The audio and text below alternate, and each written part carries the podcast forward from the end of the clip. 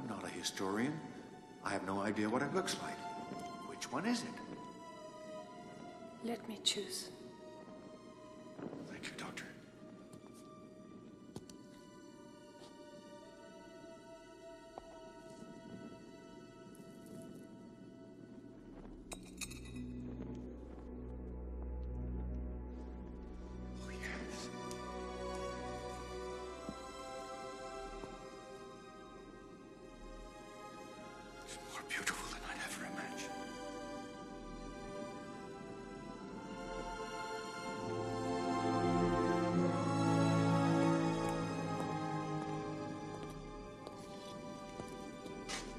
Certainly is the cup of the King of Kings.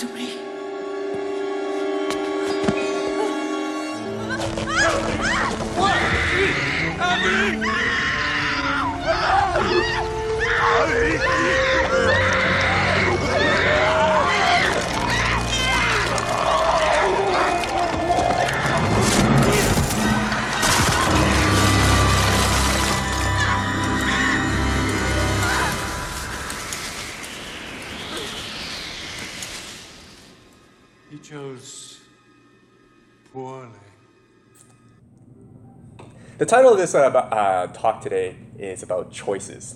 He chose poorly. All right, so I'm sure you know this movie. It's an old one. This is when Han Solo was younger. Han Solo was younger, but um, uh, so it's about choices because life is full of them, right? Uh, now, I must admit, we are very blessed in the Western Hemisphere, right? Especially in Canada, in a country where uh, we are given many choices. We, we cannot really say, I have no choice in the matter. Yes, we do, right? Um, sometimes when we say no choices in the matter, it's just because the choices are limited or the choices available are not the ideal. But there are choices, right? Choices from our careers. For many of you, there's a choice to do your uh, what career you want to choose. Choices of a spouse. Uh, choices of um, even the, the menu.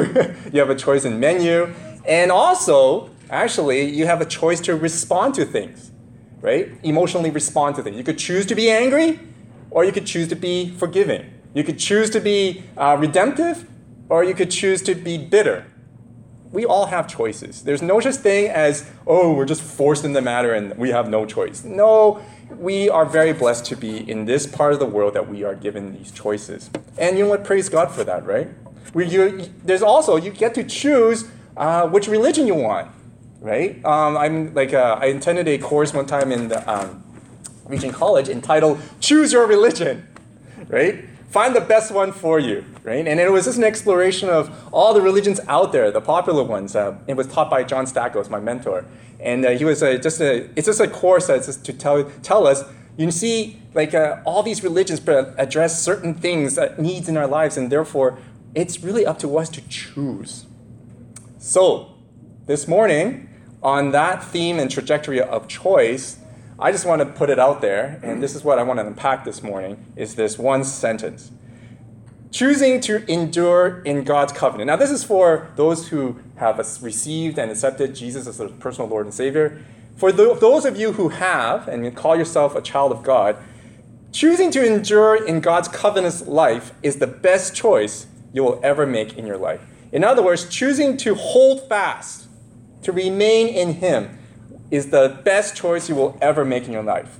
Now, for those who may not know Jesus Christ and may not have received Jesus as their personal Lord and Savior, and you're continuing your journey in exploring Christianity as yourself uh, for yourself, I wanted to just try to, try to commend to you as well that choosing Jesus, the new covenant, is the best choice you will ever make in your life. Choosing Jesus, the new covenant, choosing Jesus as your personal Lord and Savior is the best choice you will ever make in your life. Yes, better than your spouse, better than your career, better than anything.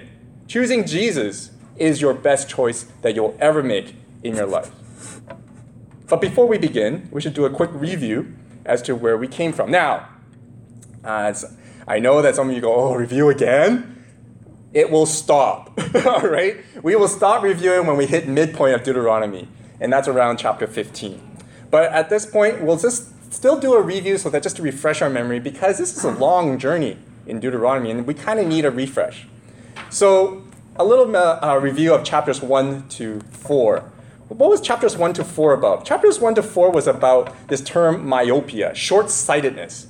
And I said that we will always be short sighted and lose out on witnessing or living out the biggest, life fulfilling, blowing your mind adventure that God has in store for you and I if we don't have faith and trust in Him.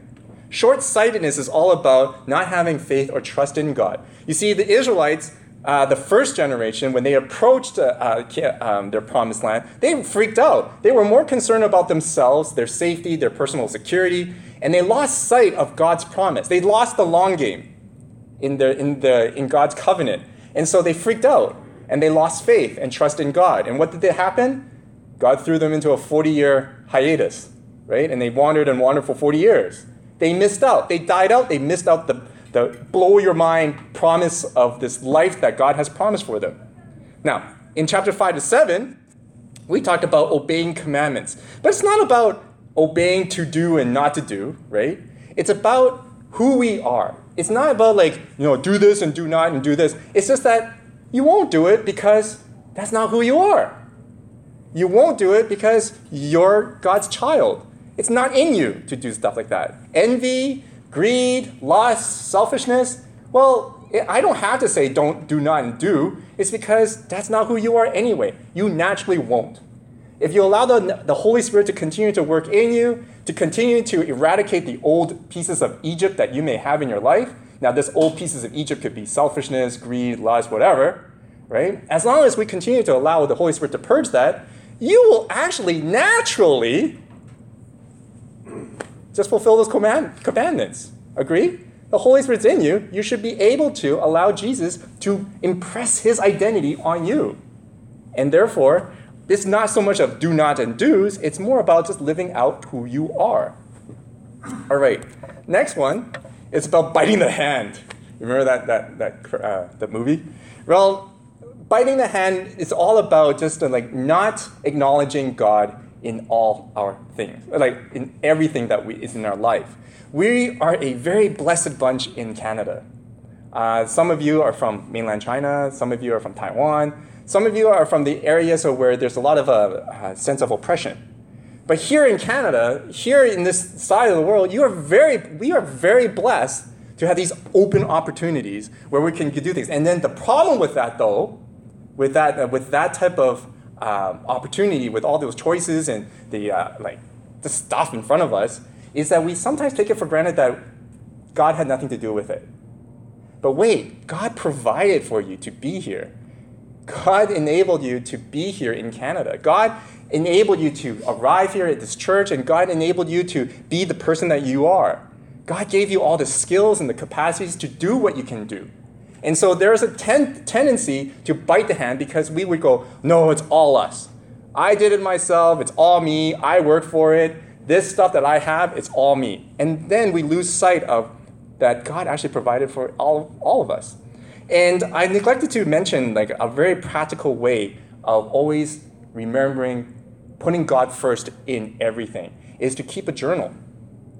I don't know that some of you, you some of you may be keeping a journal. I keep a journal called Google Keep.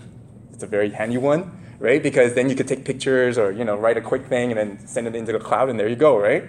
But the reason why I do that is because you could pin it, you could flag it, you could put a little keyword on it so that anytime I feel a little bit, I don't know, like personally, uh, the Holy Spirit convicts me and say, you know, you're feeling a li- you're a little envious right now of this person. I quickly type in envy, and then what pops up? all the stories that would uh, that happened in my life that God actually like taught me or provided for me, reminding me that you know what, if God did this, why are you envious of the other person? Continuing to teach me contentment and just uh, and respond appropriately. You, you follow? It's it's so important to keep something, a record of how God is actually interacting in your life because then you won't have this feeling of God's not here. God's not in my life. You know, there are moments when we'll feel that God has abandoned us, but He really never did. So let's move on. And then in chapter 10, we concluded that in that our discipleship, our covenant life in Jesus, has these rules of engagement. And uh, these rules is not so much to say that, you know, the, again, the do's and do nots. No, these rules of engagement is all about our ultimate destination. So it's like, a, and our ultimate destination is the promised land. So remember, I gave you a, a metaphor, and it was like Google Maps. Who has used Google Maps? You know, you just type in the destination. Okay, fine. If you're an iPhone person, the iMaps, or whatever you call it, right? The navigation. So you type in the navigation, and what happens they give you the rules to get there. Remember, like, uh, or you know, if you want to get fit, there's rules to get there. Uh, if you want to get your CPA, there's rules to get there, right? Everything has rules. Our food safe has rules to get there. Well, the question was for us last week was, do you want to go to the promised land? Do you want to ha- end there? Because there are rules to get there, right? However, at the same time, many of us know that we have fallen short.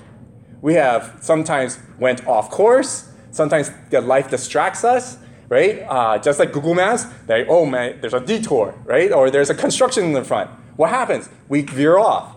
But by the grace of God, recalculate, right? Like by the grace of God, God gives us a new path to continue on the journey towards the promised land. He gives us this recalculation. He says, look, yes, I know that you fall fall short. Yes, I know that you veered away. But look, come back to me and I'll show you another way to get there.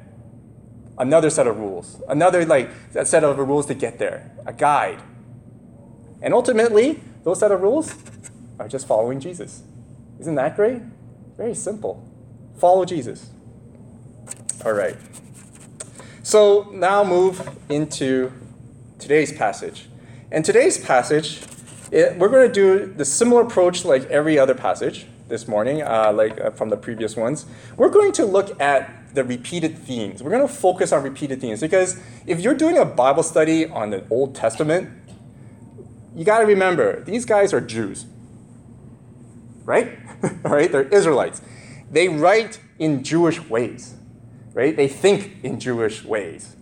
And therefore, we got to just remember that, and that they are more circular than straightforward, like linear. I think uh, um, some of you who are computer programmers know what I mean, right? So they, they're more they're more into this uh, circular um, way of thinking.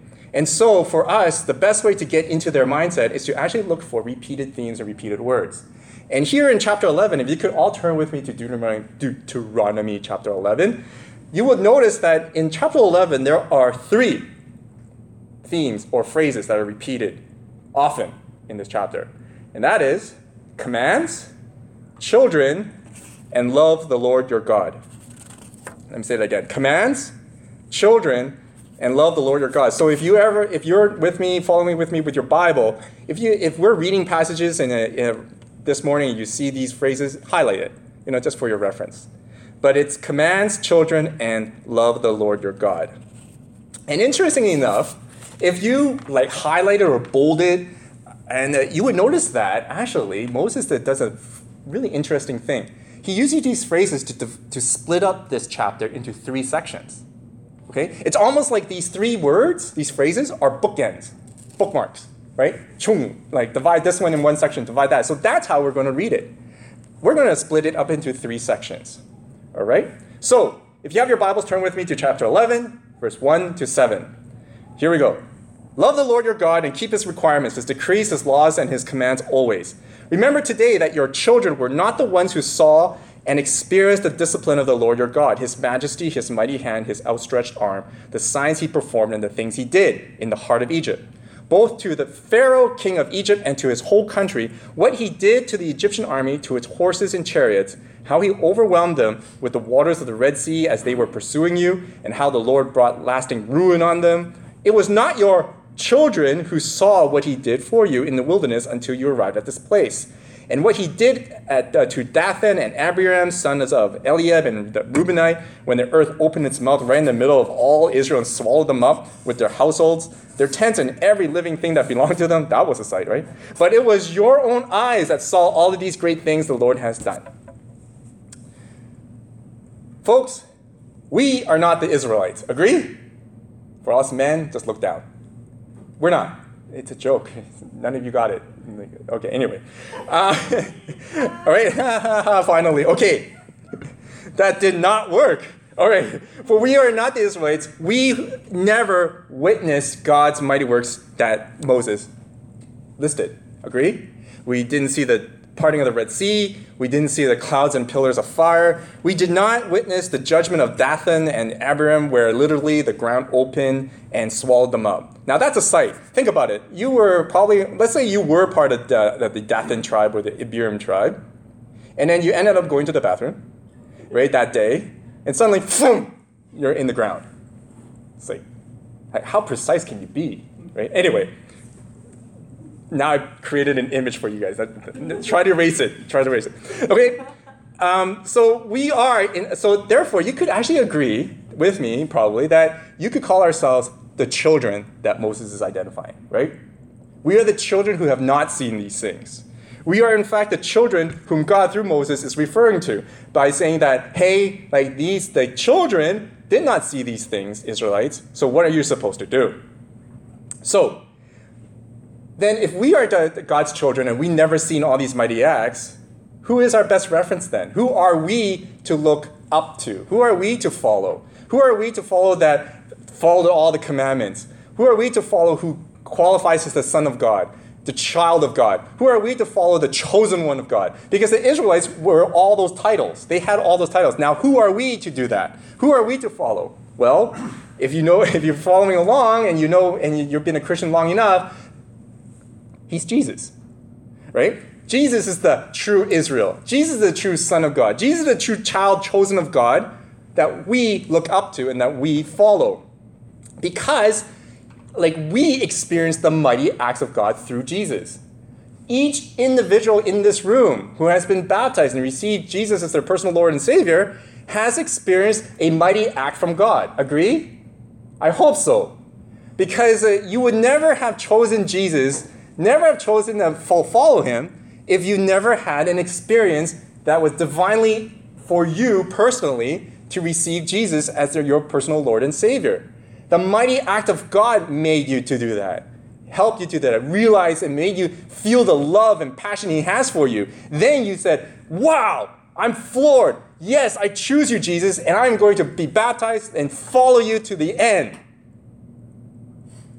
Now, this might actually make you reflect. And I'm going to leave that with you.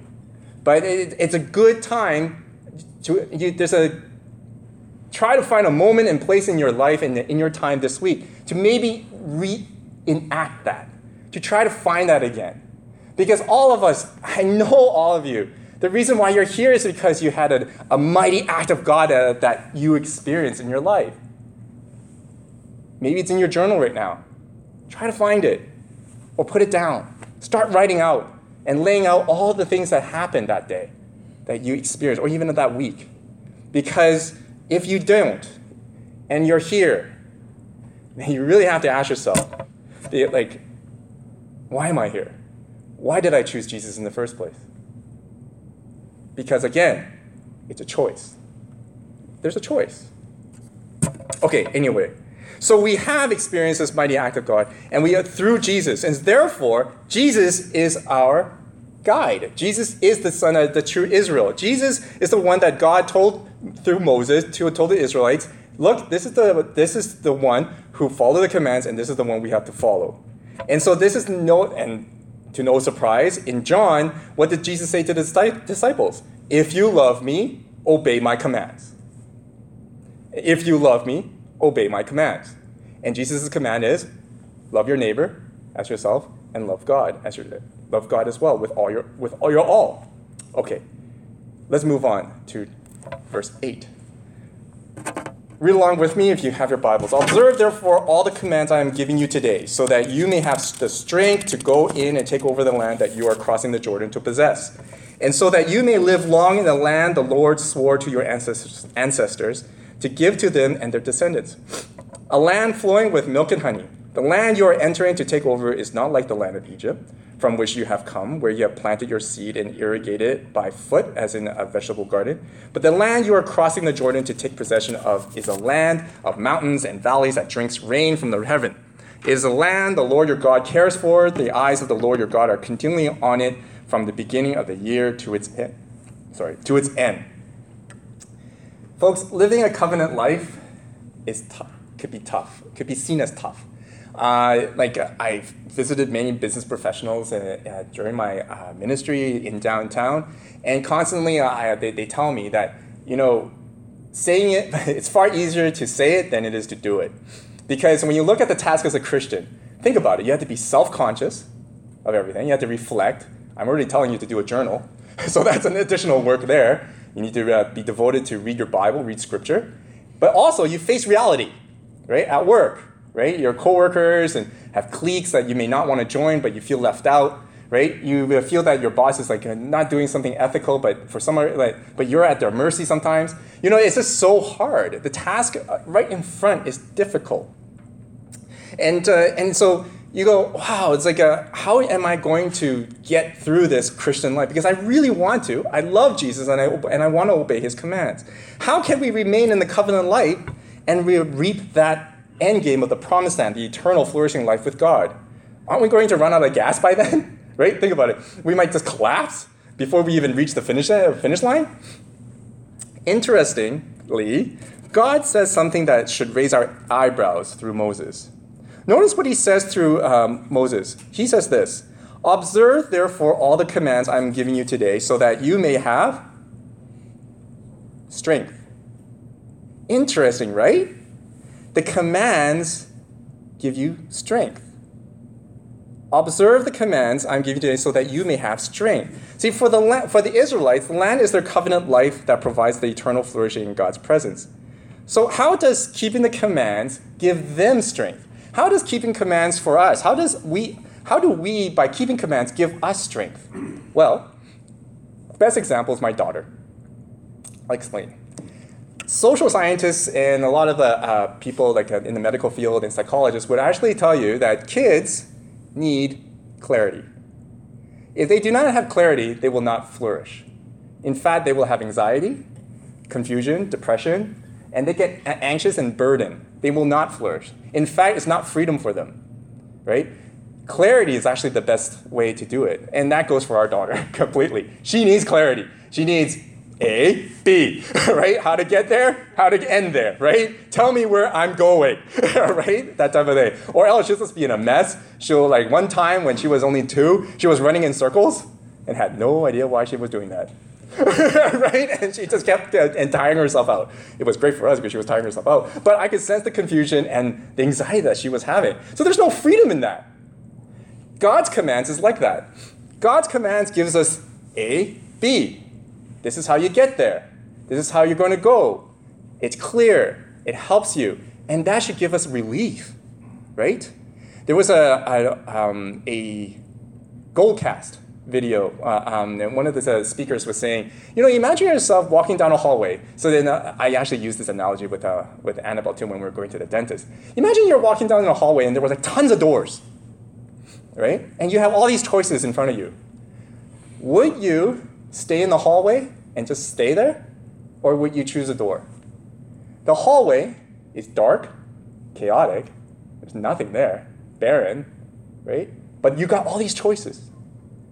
But then, would you take one? Would you want to remain in the hallway or would you just rather go through one door? And if you were like Annabelle, my daughter, she would actually tell me, Daddy, I actually want to one door. Because you know, we were going through this dark hallway, and I go, no, I want to go into one door. I just want to make a choice. Get it? So for us, obeying God's commands is not so much of a burden. Actually, it gives us strength. It gives us clarity. It gives us a time, a, a destination of where we can go. And the ultimate destination is this land full of rain, refreshment, things that just uh, gives us life. That's our goal. So, second, how else is following God's commands going to give us strength? Well, Moses says, uh, God through Moses says that like uh, God's presence is tangible. You would feel God's presence as you follow God's commands. And I like to use this as an example. Ever heard of a jet stream? You know, when you're flying, especially in long haul flights, if you're going to China, if you ever. And then suddenly the pilot goes on the radio before you take off. Hey, folks, we're, we're very fortunate to ha- hit a jet stream. And so then our trip is cut down by an hour. right? Remember, you know, you heard those? You know, we're cut down, like our trip is now shortened. And everybody cheers. Why? It's because once you're on the jet stream, you're on the current, and the, the airplane doesn't have to work that hard, and it gets there faster, right? So you're kind of like in step with that current, in step with the Spirit. Get it? How do you like that? Eh? I just slid that one in. All right. So if we keep in God's commands, right, we are actually stepping into the Holy Spirit's current. He's walking that way. He's already knowing the path. And so if we find it really hard and burdensome to follow in a Christian life and to obey his commands and everything, all we have to do is remember when we follow, we're stepping actually into his current. And hence Jesus said, My yoke is easy. Why? Is because you are coming now into that current, that jet stream. And now it's a lot easier. You follow? So, what is it? Clarity, but also keeping in step with the Spirit. You're now aligning with the Holy Spirit's current, and He'll take us there a lot easier. So don't see that. And so the, God says, don't see the commands as burdensome. Don't see the yoke as heavy. See it as life giving, as, a, as clarifying the chaos and just giving clarity and also keeping in step with my spirit. So let's move on. Verse 13. So if you faithfully obey the commands I am giving you today, to love the Lord your God, again, you hear it? It's repeated, and to serve him with all your heart and with all your soul, then I will send rain on your land in its season, both autumn and spring rain, so that you may gather in your grain, new wine, and olive oil. Now, folks, remember, just a little tidbit of information here. Why is God describing this land so vividly? It's because the Israelites came from where? The desert, right? Dry, stale, lots of death. Like, I don't know if you've ever seen a. Uh, a cartoon, one of those Bugs Bunny cartoons, but you know how they describe the desert. There's a lot of bones out there. It's dead. It's, it's there's no water. You know stuff like that. They came from there. Okay. So of course God will describe salvation as something as springs, autumn, and rain, grain, new wine, and olive oil. That's their type of salvation. And I'm sure a lot of us we want that too in our life. Sometimes we see our life as very stale and dead and dry, crusty, right? We do want that uh, like that olive oil and that spring rains. So I go I move on. 15. I will provide grass in the fields for your cattle, and you will eat and be satisfied. Be careful, or you will be enticed to turn away and worship other gods and bow down to them.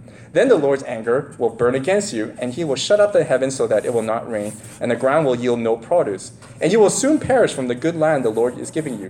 Fix these words of mine in your hearts and minds. Tie them as symbols on your hands, and bind them on your foreheads. Teach them to your children.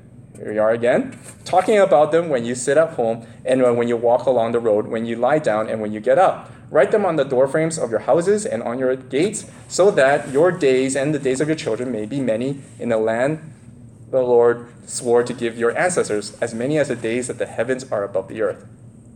See, there's a choice in this, in this section. First, Again, God reminds look at how good the promised land is your salvation, the promised land, this life, this eternal, flourishing life in God's presence. It is like you coming from the desert into Eden. It's this salvation story. How many of you can say that when you received Jesus as your personal Lord and Savior, there was this massive turning point? That from there's there's from this dry, crusty desert of death and staleness and nowhere and chaos to suddenly Eden. To this, finally, there's a goal, there's a purpose, and it's like it's refreshing. There's rain and there's oil and olive oil and wine, things that, that feels like that. That is salvation, folks. That is, a, that is a, a, the, the receiving of Jesus Christ as your Lord and Savior. You all have your own personal experience that is uniquely yours in that. I have mine, you have yours, Rosanna has hers. Each one of you have that moment, that turning point. We believe that. And that's why you're baptized. You claim that, you testify that, you tell the world about it. Kiefer, you told the world about it in your baptism. That moment. So you have a choice, though, the Lord says.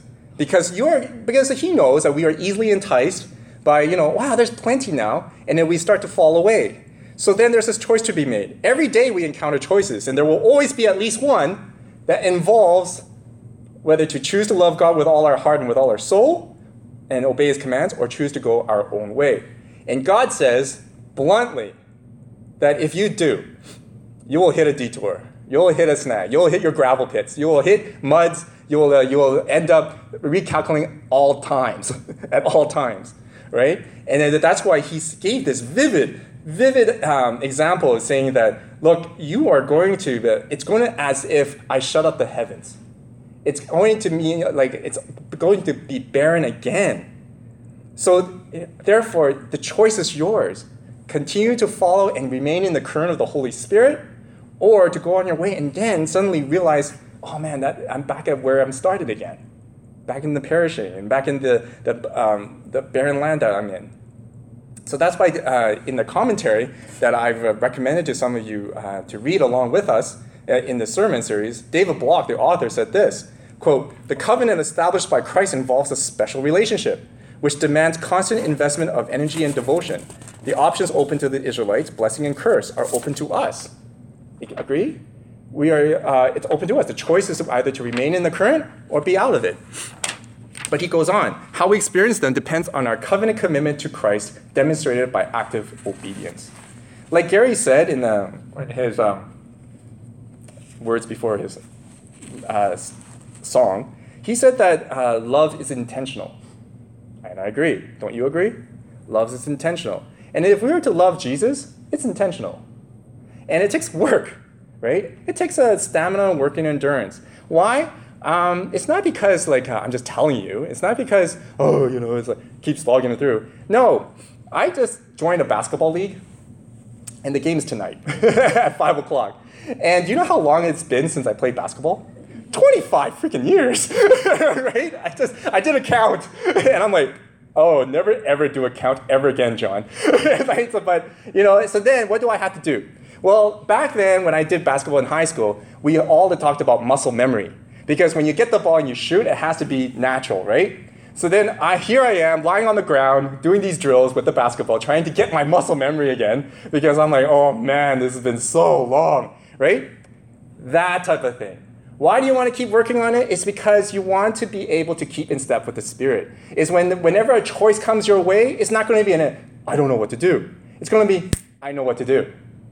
You get it? It's like a, any obstacle, any like any ball thrown your way, any like seven foot uh, like uh, blocker or a six foot point guard. Okay, I'm using basketball analogy, but you know what I mean. Anything that life throws your way, you instantly know because you have your muscle memory. Boom! I know exactly what I'm going to do to remain and keep in step with the Spirit. You follow? And that is why I agree with Gary. It is intentional. It's not just because I'm telling you, or like I'm a parent that like, or God's telling, work on it. No, it's because it's more for your own benefit. It's muscle, muscle memory.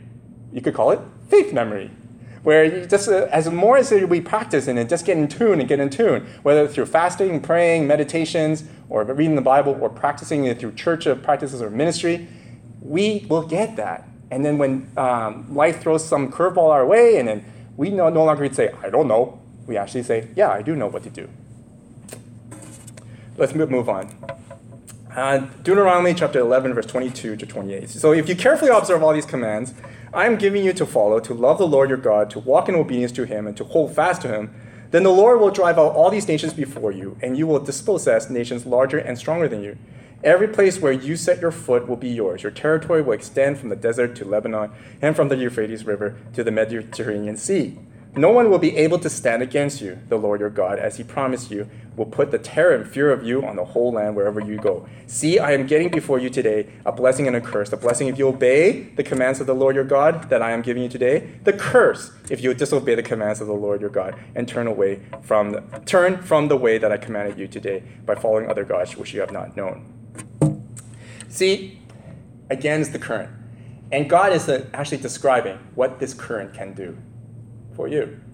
If we are in step with the Holy Spirit, if we put ourselves into the current, follow His commands, and keep in step with the Spirit, like Paul says, nothing can stand your way.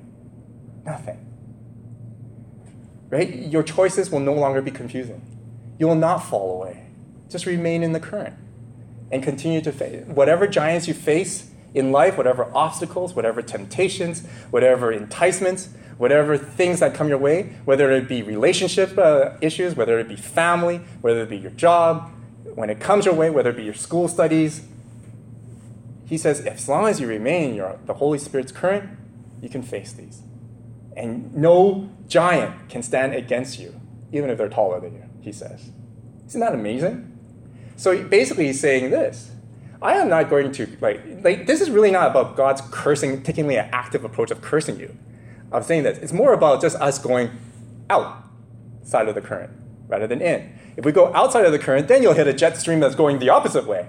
And then, then, then you won't reach Hong Kong in a matter of, you know, in that time frame that you need to be in, right? You can't make it to that Chinese New Year dinner on time.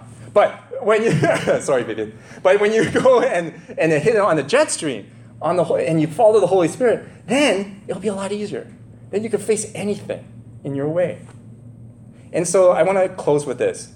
The passage that rings a bell with me whenever I read this passage here, and when I read it and was preparing this sermon for you, is this passage in John 15. Some of you may know it, uh, quite familiar with it because you probably memorized it in other contexts. Jesus goes and says this to his disciples Remain in me as I also remain in you. Now, this word remain is about holding fast. It's the same word to, uh, to hold fast. Hold fast in me, and I will hold fast in you. What did God say to, do, uh, to the Israelites in Deuteronomy? Hold fast. Hold fast. No branch can bear fruit by itself. It must remain in the vine. Neither can you bear fruit unless you remain in me. I am the vine, you are the branches. If you remain in me and I in you, you will bear much fruit. Apart from me, you can do nothing. If you do not remain in me, you are like a branch that is thrown away and withers. Such branches are picked up, thrown into the fire, and burned. If you hold fast, remain in me, and my words hold fast in you, ask whatever you wish, and it will be done for you. This is to my Father's glory that you bear much fruit, showing yourselves to be my disciples. Hold fast Remain in Jesus, and Jesus remains in you. Remain in that current, and Jesus will remain in you. Don't, and he won't be in you. It's pretty logical, right? And don't remain in him, there will be no fruit. Now, sometimes we totally lose sight of what fruit really means. We tend to go like spiritualize it way out there, right? But really, what is fruit? Fruit is about to live an eternal, flourishing life in God's presence, the promised land, folks. Don't take it to like fruit as in ministry or fruit as in, you know, like uh, being able to do stuff. No, fruit is actually the ultimate covenant promise, the promised land. Bearing fruit means you are experiencing the promised land. You will bear fruit when you're in the promised land. Don't worry about that, right? But you are going to have this eternal, flourishing life a tangible experience of the Holy Spirit in you that is going to give you the wow factor. Follow? That fruit, folks. Not, it's nothing about to do tasks and stuff like that that, you, that some of you may have been accustomed to. The fruit is about this flourishing life that you're going to be given. And that's why Jesus kept on saying, Hold fast to me, remain in me, don't worry about it. Keep in the current, and you'll face these giants, and they'll be nothing. Choose me. Choose to remain in me. Fruit, to have an experience with God. Fruit, to give you freedom to be who God intended you to be. You were created to be somebody really big for God. You were, you were intended, you were created with a purpose, each of you. And God wants you to have the freedom to unleash it. And all He wants you to do is remain in Him. Fruit is about being in the presence of God, to experience that flourishing life. So to remain in Jesus or to go our own way is the choice of our every day. And it's a simple one, but it's a choice. Every time we, we wake up, we should actually say to yourselves, I choose Jesus today. Then at the end of the day, I chose Jesus today. Make that as a simple prayer. And just remind ourselves to be rooted in Him, to hold fast in Jesus. You may be experiencing some uh, obstacles today. You may be hitting detours. You may be hitting things that are that you know the ultimate destiny is there, but things are just really rocky and rough. Hold fast to Jesus, and He will give you fruit. Amen.